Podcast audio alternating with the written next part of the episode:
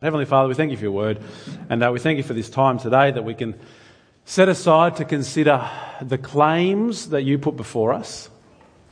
Please give us the minds to be able to think clearly about this, to see the truth that lies before us, and most importantly, to be able to respond rightly. Father, we ask today that through this message, you would bring us into eternal life. And we ask this in Jesus. Amen. Now, throughout history, people have made some truly phenomenal claims. Uh, you can spend some quite entertaining time on the internet just Googling the sorts of things people have claimed. Some of them, at least in hindsight, quite clearly uh, ludicrous and, and outlandish, although occasionally some pretty phenomenal claims that have turned out to be correct. Uh, Charles Duell was the commissioner at the US Patent Office and he uh, rather famously is quoted as having said, Everything that can be invented has been invented. As he surveyed the patents before him, he just said, That's it, right? We, our, our ingenuity has reached its limits. We can't invent anything new. Now, that kind of takes a slightly different colour when you know what year it was that he said that in. The year was 1899. And you just think about the advances that we've made since then. He really didn't know what he was talking about, did he? or uh, the Scientific American magazine, in an article in 1909, uh, published saying that the, the, that the automobile has reached the pinnacle is clearly evident by the fact that in the last year, no new advances have been made in automobile production. Now, we're, talking about this kind of car, right? This, this, this is what they were talking about. We, we, that's it. We've made it. We're done. 20 miles an hour. I mean, why would you want to go any faster than that, right? Phenomenal claims. Thomas Watson uh, was the chair of IBM. IBM is, is today is the, the, fourth or fifth largest company in the world. Some other they make computers, and uh, he was he was quoted as saying, 1943, I, I think there's a world market for maybe maybe five computers. I think I've got I counted seven or eight in my home now. Right, they're phenomenal claims. They just kind of miss the mark a bit. Now, okay, the worlds of medicine and technology are, are rife for these kind of predictions that turn out to be completely wrong. But sometimes people make phenomenal claims that aren't of the sort of predictive nature, but rather about the world around us, and in particular about God, about religion, about the Bible, about Jesus. I, uh, one of the podcasts I listen to is uh, by, by a man called Joe Rogan. He's a, an American comedian and, and martial arts commentator. And he has a, a very interesting podcast because it goes for three hours. Every episode is three hours long. And he somehow does three or four of them a week. It's, it's quite long. But he just gets a guest on and they have a conversation for three hours. Uh, usually very interesting. And he was having a conversation with a man named Steven Crowder. Uh, I'd, I'd, never heard of these. If you, don't, if you don't know these people, it really doesn't matter. It's completely beside the point of the story. But uh, Steven Crowder is an American comedian, writer, commentator, uh, American guy, but he's also a Christian. And at one point in the conversation, Joe says to him, Steven, it, it, I don't know how you can believe it, right? Clearly the Bible is not true. Now, I think that's a rather phenomenal claim, to be honest. Now, Joe continued, he said, It can't be true, right? Jesus can't have risen from the dead. Because no one rises from the dead. Dead people don't come back to life. No one has ever risen from the dead. Therefore, Jesus can't have risen from the dead. And so the Bible is clearly wrong.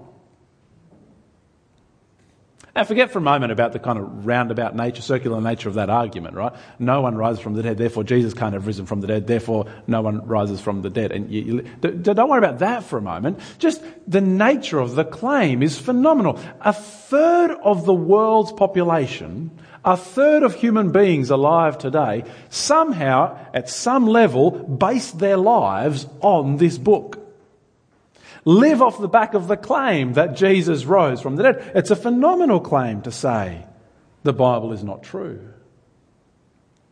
But you know what? I want to start this morning with an even bigger claim. I, I, what I think is the biggest claim of them all. In fact, it's not so much my claim as John's claim, what we had written before us. The claim is this, very simply that the message that I'm going to speak to you today the message that John spoke, can bring you into eternal life. How's that for a big claim? That there is a message, a set of words that can bring you into eternal life, into immortality, into a relationship with the living, powerful God of the universe, into fellowship not just with God, but with God's people, into the joy that comes from finding your true and proper purpose. Just by talking, just by sharing a message with you. Or it doesn't require special rituals or particular meditation or religious duties or the message that John spoke can bring you into eternal life. One of the biggest claims of them all. Have a look in 1 John and verse 2. Uh, you will find it helpful to have a Bible handy, mostly just to make sure that what I'm saying is coming from here. I don't want to be making stuff up. I'm teaching you this today. 1 John chapter 1. We are also going to read John chapter 20 through again. So if, if you've got that handy, keep a finger in it. But 1 John chapter 1 and verse 2. So that's 1 John, right? Not John 1, just in case you're getting slightly lost. There's John and then there's 1 John, or 1 John, perhaps that's a better way of saying it. 1 John chapter 1. Verse 2, John says this The life appeared, we have seen it and testified to it and we proclaim to you the eternal life. That's what he's preaching. Our message is the eternal life. Now, next week we're really going to get into the body of the message, right? If you look down at verse 5, this is the message that we have heard from him and declared to you. We're going to get really into the body of it next week, but I want to give you enough today to get a feel for it. But I want to start by talking about the basis Every claim is based on something. Every claim that you make comes out of either it's your own experience and knowledge, like, uh, like Charles Duell with his claim about inventions, right? He's just looking at what's in front of him and his own imagination was lacking such that he couldn't see anything else that could possibly be invented. It could be logic and thought like Joe Rogan, right? He, has this little argument. Well, no one rises from the dead, therefore Jesus can't have risen from the dead, therefore the Bible can't be true. It could be based just on pragmatics. Does it work? If it works, well, then it's a good claim. If it doesn't work, then it's not. What's the basis of the claim that this message can bring you into eternal life? Well, look back at verse 1. John sets it out for us. That which was from the beginning, which we have heard, which we have seen with our eyes, which we have looked at and our hands have touched, this we proclaim concerning the word of life. The life appeared, we have seen it and testify to it. The basis of John's claim is his own eyewitness testimony. He's not making something up. It's not, I heard it third hand, right? I read it on the internet somewhere, so it must be true. No, this is what he lived. He saw, he heard, he touched. But did you notice it's a really weird sentence, that verse 1, right? Which we have heard, seen, touched. What is it? Concerning the word. How can you see a word? How can you touch a word. I mean, you can hear it, sure, but in fact, verse 2 the life appeared. How can this word of life appear? Well, the reality is that what it is that John saw and heard and witnessed was a person, namely Jesus himself. He is the life that appeared. He is the one who was with the Father and appeared to him. And he is the one who brings eternal life. He is the word of life. Most specifically in his own death, strangely. He's the one who brings life in his death because he passed through death and entered into new life. It's what we read in John 20. Flick back to John chapter 20. Come back. It's, it's just a, an amazing story on so many different levels.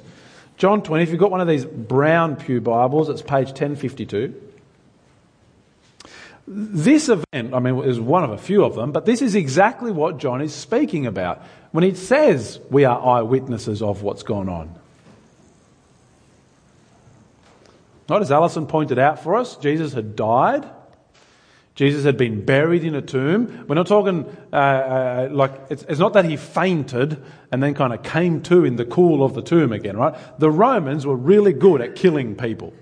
Jesus was dead. They stuck a spear in him just to make sure. Like we're, we're not mucking around here. This wasn't make believe or pretend. He was properly dead and then he was gone. He was no longer dead. And they're kind of going, what has just happened? Verse 19, on the evening of that first day of the week, when the disciples were together with the doors locked for fear of the Jews, Jesus came and stood among them and said, Peace be with you. After he said this, he showed them his hands, his side.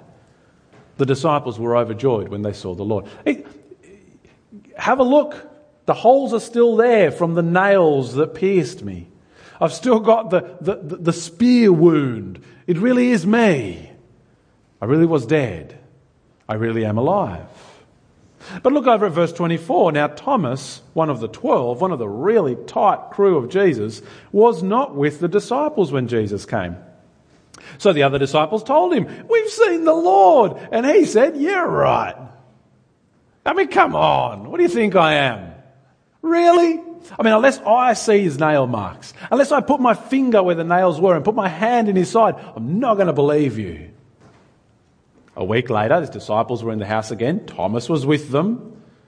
Though the doors were locked, Jesus came and stood among them. And right now, Thomas is just going, I'm in trouble. He said to Thomas, Put your finger here in my hands. See my hands? Reach out. Put it into my side. Stop doubting and believe. Touch it. Touch it. Touch it. Maybe not quite so freakily, right? a bit of a creep, but. And Thomas said, listen to this, verse 28 My Lord and my God. And Jesus said, Because you've seen me, you've believed. Blessed are those who have not seen and yet have believed. I mean, we still have the saying, don't we? We still have that phrase, a doubting Thomas. That's where it comes from. He should have known, but he doubted. You're right unless I see it, unless I touch it, unless I can experience this risen Jesus, I am not going to, oh, there he is. My Lord and my God. This is a, this is a Jewish man. He's a monotheist. He believes that there is one God and one God alone. His name is Yahweh. He's the God of Abraham and Isaac and Jacob. And he looks at Jesus and he commits this utter blasphemy of saying, my God. Well, it's blasphemy unless it's true. And Jesus, another good Jewish monotheistic man, accepts what Thomas says. He commits blasphemy too. Unless it's true. See, John says, we, we, we were there. You ever had someone say to you, you, man, you really should have been there. That day was just so good, you should have been there. Yeah, you ever had that, right? I, um, I used to enjoy fishing as a, as a, as a kid. I had a mate of mine who, uh, with his dad, just avid fishermen. They had the boat, so we used to go out with them. You know, you go out all day and, and just spend the day on the river fishing. I mean, fishing for real fish, right? Like, like 20, 30 kilo sized fish. Uh, none, none, of this little, you know, hey, got a snapper! You know, that's, that was the size of our bait. Anyway. And so, um, love fishing. And just every now and then, they'd come back from just a ripper day I, I didn't go. I was a kid. I only got to go occasionally with them. And it's like, man, you should have been there. You should have been there that day. That's, it was amazing. It's when it happened. John says, we were there. We were there on that day. It was amazing. It happened. The risen Lord Jesus stood before us. You want to know if there is eternal life to be found? You want to know the basis of that claim? We were there. We're telling you the truth. God became flesh himself. It's one of the problems of some people these days that we want God to reveal himself to us on our terms. See, if you wanted to know God, if you want to know God, you had to be at the right time and the right place when he did it. Whereas people today will go, oh, okay, well, so mm, God's real, is he? Well, all right, if God's real, go on, do something. Come on, waiting. I mean, it doesn't matter, just anything, right? Just give me, give me a sign. You, come on, hurry up. What? Nothing happened. Clearly God's not real. As if, as if God owes us. As if God is subservient to us. If my children did that to me, I wouldn't respond to them. And yet somehow we think that we can strong arm God into doing our thing to show us. No, if you want to know God, you need to look at the right time and the right place. And the right time and the right place, the day when you needed to be there was this day. When the Lord Jesus Christ, risen from the dead, appeared. Now, of course, all of this assumes that the Bible is true. I'm, I'm, speaking as if these events recorded for us in the Gospel really happened. Joe Rogan clearly thinks I'm wrong. He doesn't believe that the Bible is true. And uh, look, it's entirely possible that you don't either. If you're here today, maybe somebody invited you along, you're a skeptic, you're cynical of it, and you think, well, you know, it's a good story. I like that someone made it up, but it's not really real, is it? Now, I personally think that there are some very, very good reasons for believing the Bible to be true. It's a very strange book, the Bible. In fact, it's not, it's not really one book, it's a collection of books, it's a library. A collection of 66 books written across 1500 years by 40 different authors. It contains poetry and history and biography and song lyrics, and it's just this astonishing collection of works. And yet, all of it, it's almost like a symphony. All of it holds together in this beautiful, beautiful concert that sings the story of Jesus Christ, the Saviour and King. It's, I mean, just stop and imagine for a moment that somebody began to write something in the year 500 AD and they didn't finish it until last week. And it holds together as this cohesive whole with one theme and one message and one, it's just an astonishing thing. But of course, it's not astonishing, is it? If there is only one author. I mean, it was written by 40 different people, but it was written by God. it's a, it's a historical document. John Dickson is, a, is, a, is a, public kind of Christian apologetics kind of guy in Sydney. And he made this challenge a number of years ago now. He said, uh, if somebody can find me just one full professor in a relevant field, so ancient history, classics, or New Testament, at an accredited university, like at a, at a proper uni, who doesn't believe Jesus was real, I will eat a page out of my Bible. That was his challenge, okay? You just got to find me one full professor in the relevant fields at a reputable university who doesn't believe Jesus was real. I will eat a page out of my Bible. His Bible is still complete. Okay, it, it, it's a historical document. There's very good reasons for believing it. Okay, you, I'm very happy to go into much more in depth with you if you like. But suffice to say, and that's not just Christian professors, right? That's atheist, agnostic, whatever university, you pick it around the world, wherever you want to go. As far as history is concerned, these events happened. And you know what? As well as being a beautiful collection of works and being historically accurate, it just, it works. The things that it talks about are true. If you want to be able to understand the world you live in, you need to have read this book. You need to see it through the world through the lens of the Bible. So, the basis then of this claim that there is a message that can bring you into eternal life is as good as it gets. Direct eyewitness testimony testified to in an utterly reliable source. Well, what's the content of the message? That's the basis of the claim. What's the content of it? What is this message that can bring you into eternal life? Now, as I said, we're going to spend a lot more time on that next week. Uh, I mean, that's verse 5 on in, in 1 John. But I also don't want to not tell you what that message is because it's kind of important. Have a look again, verse 2. Back in 1 John, if you're still in John 20, come back to 1 John chapter 1. Look again at verse 2, right? The life appeared. We have seen it and testified to it, and we proclaim to you the eternal life, which was with the Father and has appeared to us. We proclaim to you what we have seen and heard. As, again, a very strange sentence. We proclaim to you what has appeared to us. See, the message is not so much, well, it is, the claim is not so much a message as it is a person. It is the person of Jesus Christ who appeared, who brings life. Specifically, it's in his death and in his resurrection. I mean, look down at verse 5 again, right? Just, just get a little bit of a sense of where we're going. This is the message we have heard from him and declare to you. Here is the teaching. God is light, and in him there is no darkness at all. If we claim to have fellowship with him, yet walk in the darkness, we lie and don't live by the truth. But if we walk in the light as he is in the light, we have fellowship with one another, and the blood of Jesus, his son, purifies us from all sin. The message is one of darkness and light. The message is a message about God, that He is perfect, that He is pure, unblemished, untainted. There is no spot or shadow or mark in Him. And the problem is that we are creatures of darkness.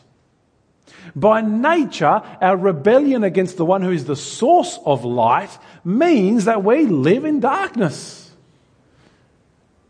And whenever light comes in contact with darkness, it just blows it away. The message is a message that says what we need is a substitute.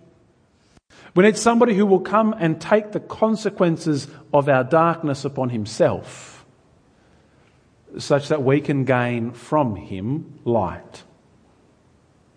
And that is exactly what Jesus did. He takes on our darkness. He took on the death that we deserve and smashed through death. Death couldn't hold him. God Himself, light itself, entered into our world. And so Jesus now brings anyone who entrusts themselves to Him out of darkness and into light, out of death into life, out of separation and into love. See, the message, we're going to spend a lot of time on it, but it is really very simple at its heart. The life has appeared. Jesus has entered into our world, died, and conquered death to bring new life to whoever will place themselves into his hands. Strange, isn't it, that that's the message that can bring you into eternal life if you will but accept it. So, the basis of the claim, the eyewitness, the content is the Lord Jesus. What's the purpose? What's the purpose of it? I mean, John could have just been like, all right, cool, I've got eternal life, I'm done, see you later, everybody, woo! No need to preach it and proclaim it and spread it.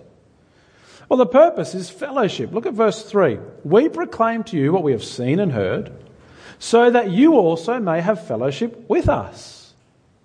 And our fellowship is with the Father and with his Son, Jesus Christ. We write this to make joy complete. There's a purpose to it. And the purpose, as it turns out, is the purpose for which we were created fellowship with God Himself, being restored back into union with Jesus, participating in God's life. It's a phenomenal thing. And because we are in fellowship with God through Jesus, fellowship then with one another. Fellowship with John all the way back then, fellowship with each other today. A fellowship that brings with it great joy.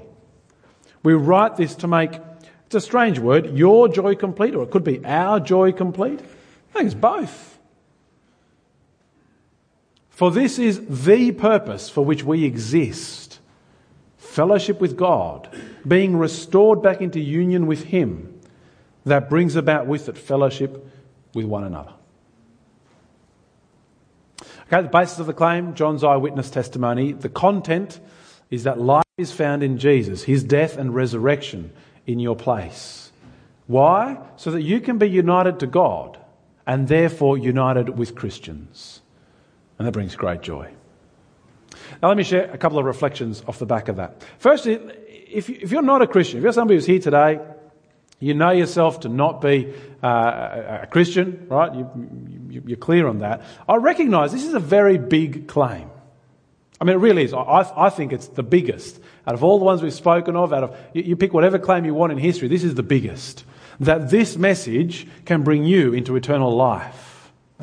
But because it is so big, it is really worth being sure. I mean, whether you're going to accept it or reject the claim, please be sure, be certain, be confident. Work it out so that if you are going to reject it, you know the basis on which you are rejecting it. Or if you're going to accept it, as I would invite you to, you know the basis on which you will. I would invite you, come along to Christianity Explored. Uh, it's, it's, it's, a short course. We'll run it over four nights this time. Uh, we'll have dinner together. I'll do a short presentation and then we'll have a chat. You can just listen or you can ask questions. You can participate to the level you want to. Uh, we're going to kick it off a little bit later on in the term and you'll find details on the flyer outside. just come and grab me. Let's catch up, have a coffee. I want to hear you. I want to hear the basis for what it is that you believe and the way you view the world and share with you some more about this. See, this is a claim that's not just information. There are some things that you learn that is just, well, that's nice to know, but what's the point? Here's one of them. Uh, a googol is a one followed by a hundred zeros. Right, so if a million is a one followed by six zeros, a googol is a one followed by a hundred zeros. Yeah, isn't that cool? Not really. A googolplex is a one followed by a googol zeros. Huh? Yeah, you really wanted to know that one, right? It is theoretically possible to count up to a googol in a lifetime. It would take millions of lifetimes to count up to a googolplex. And you're sitting there going, well, that's lovely, but who cares? That's my point. There are some, this is just information. Makes no difference whatsoever. But this claim isn't that sort of a claim. This is a claim that requires a response. See, without Jesus, you're just going to be left in darkness. Out of fellowship with God, and lost to the joy that comes from God for eternity. It's serious. It's a claim that requires a response, so don't delay. At the very least, just plan to be at church throughout this term. At the very least, come back and listen to the message that John speaks.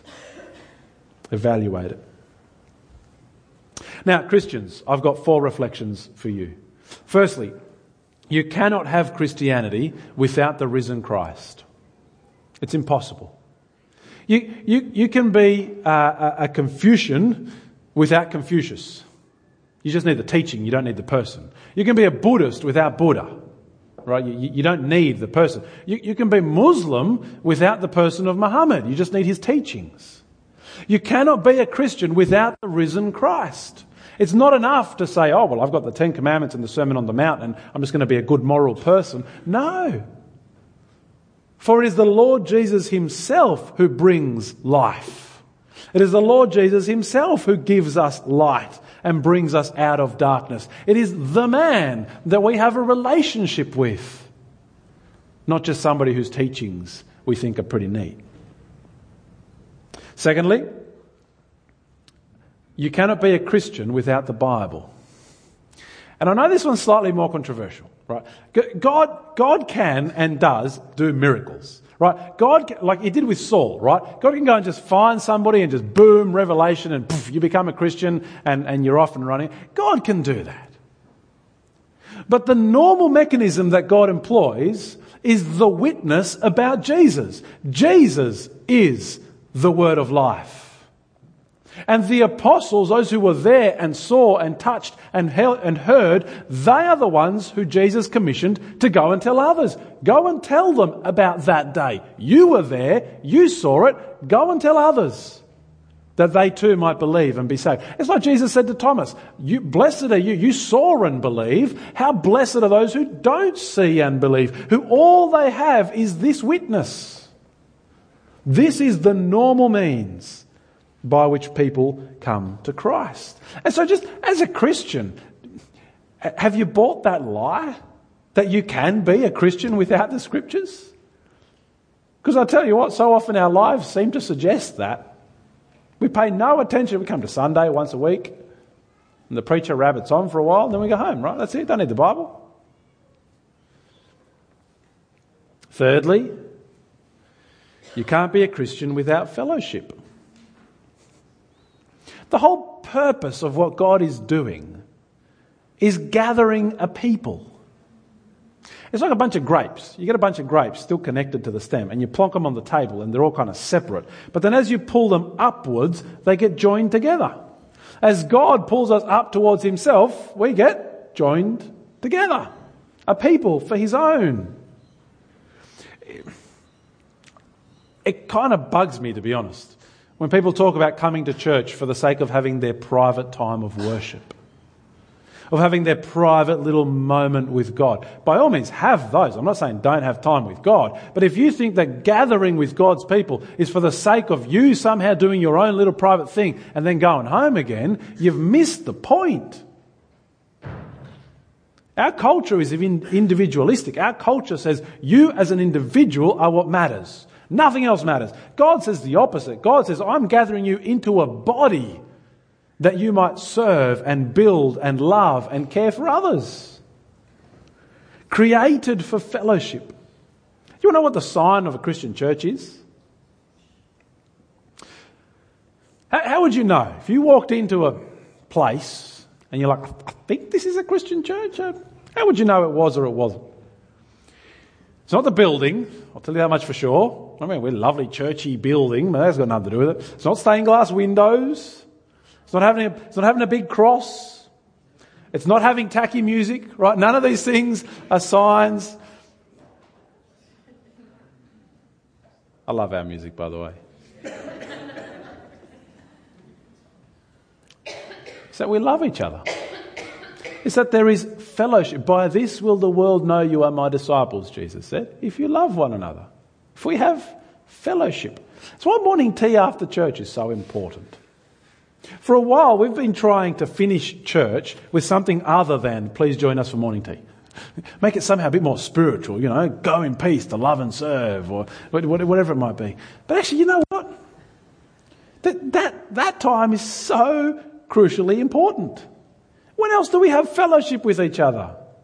When else do we take just a little bit of time? Eight o'clock, they shake hands on the way out. So it's a little bit more old school, right? The minister and the preacher stand at the door and how are you? How are you? And Joe, bless his heart, he can't help himself but talk. And so the queue just forms all the way in. And people are just like, oh, come on, I'm standing in this queue. What's going on down there? It's brilliant. Because it's just this little moment of fellowship. It's forced fellowship. Be nice to each other.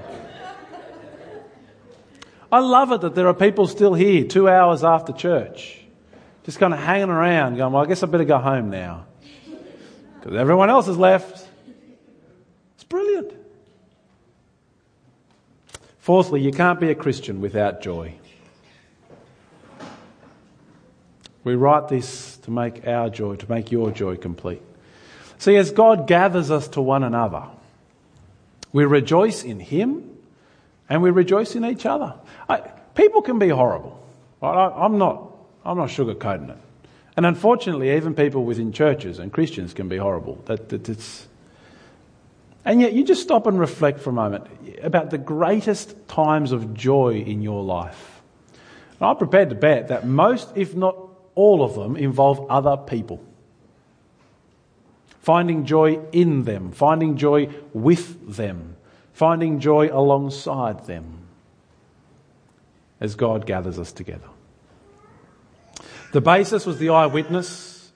The content of the message was that life is found in Jesus with the purpose to bring us into fellowship with Him and with each other for eternal joy. Now, next week, as I said, a whole lot more on the message. What is the content of the message? It's going to be fleshed out for us a lot more. It's a great week, I think, for two kinds of people. It's a great, it'll be a great week for you. That's the first kind of people. Because you've already been here the first week and you kind of got the teaser and you want to know more now. You've, you've heard the little bit of the message and we're going to get the rest. But it'll also be a great week, I think, for somebody who thinks they know what Christianity is about. For somebody who's like, I, just, I, I know, I already know what it's about. I, I, you know, you don't have to tell me what it's about. I already know. Rightly or perhaps even wrongly. Maybe that's even the best kind of person. Right, just to get you thinking about who you might invite to come along next week. Let's pray. Father, we thank you for your word. We thank you for the Lord Jesus, uh, the, the, the word of life who entered into our existence, made himself flesh to take on our darkness, our sin, our rebellion. And Father, thank you that in Jesus you defeated the darkness. You brought him into light, into eternal life. A life that he offers to share if we will but accept. And so, Father, we ask in each one of us that you would make us those who do accept, that we'd take hold of the life that is in Jesus, with fellowship with you and with each other, for the joy that lies before us. And we pray this in Jesus' name. Amen.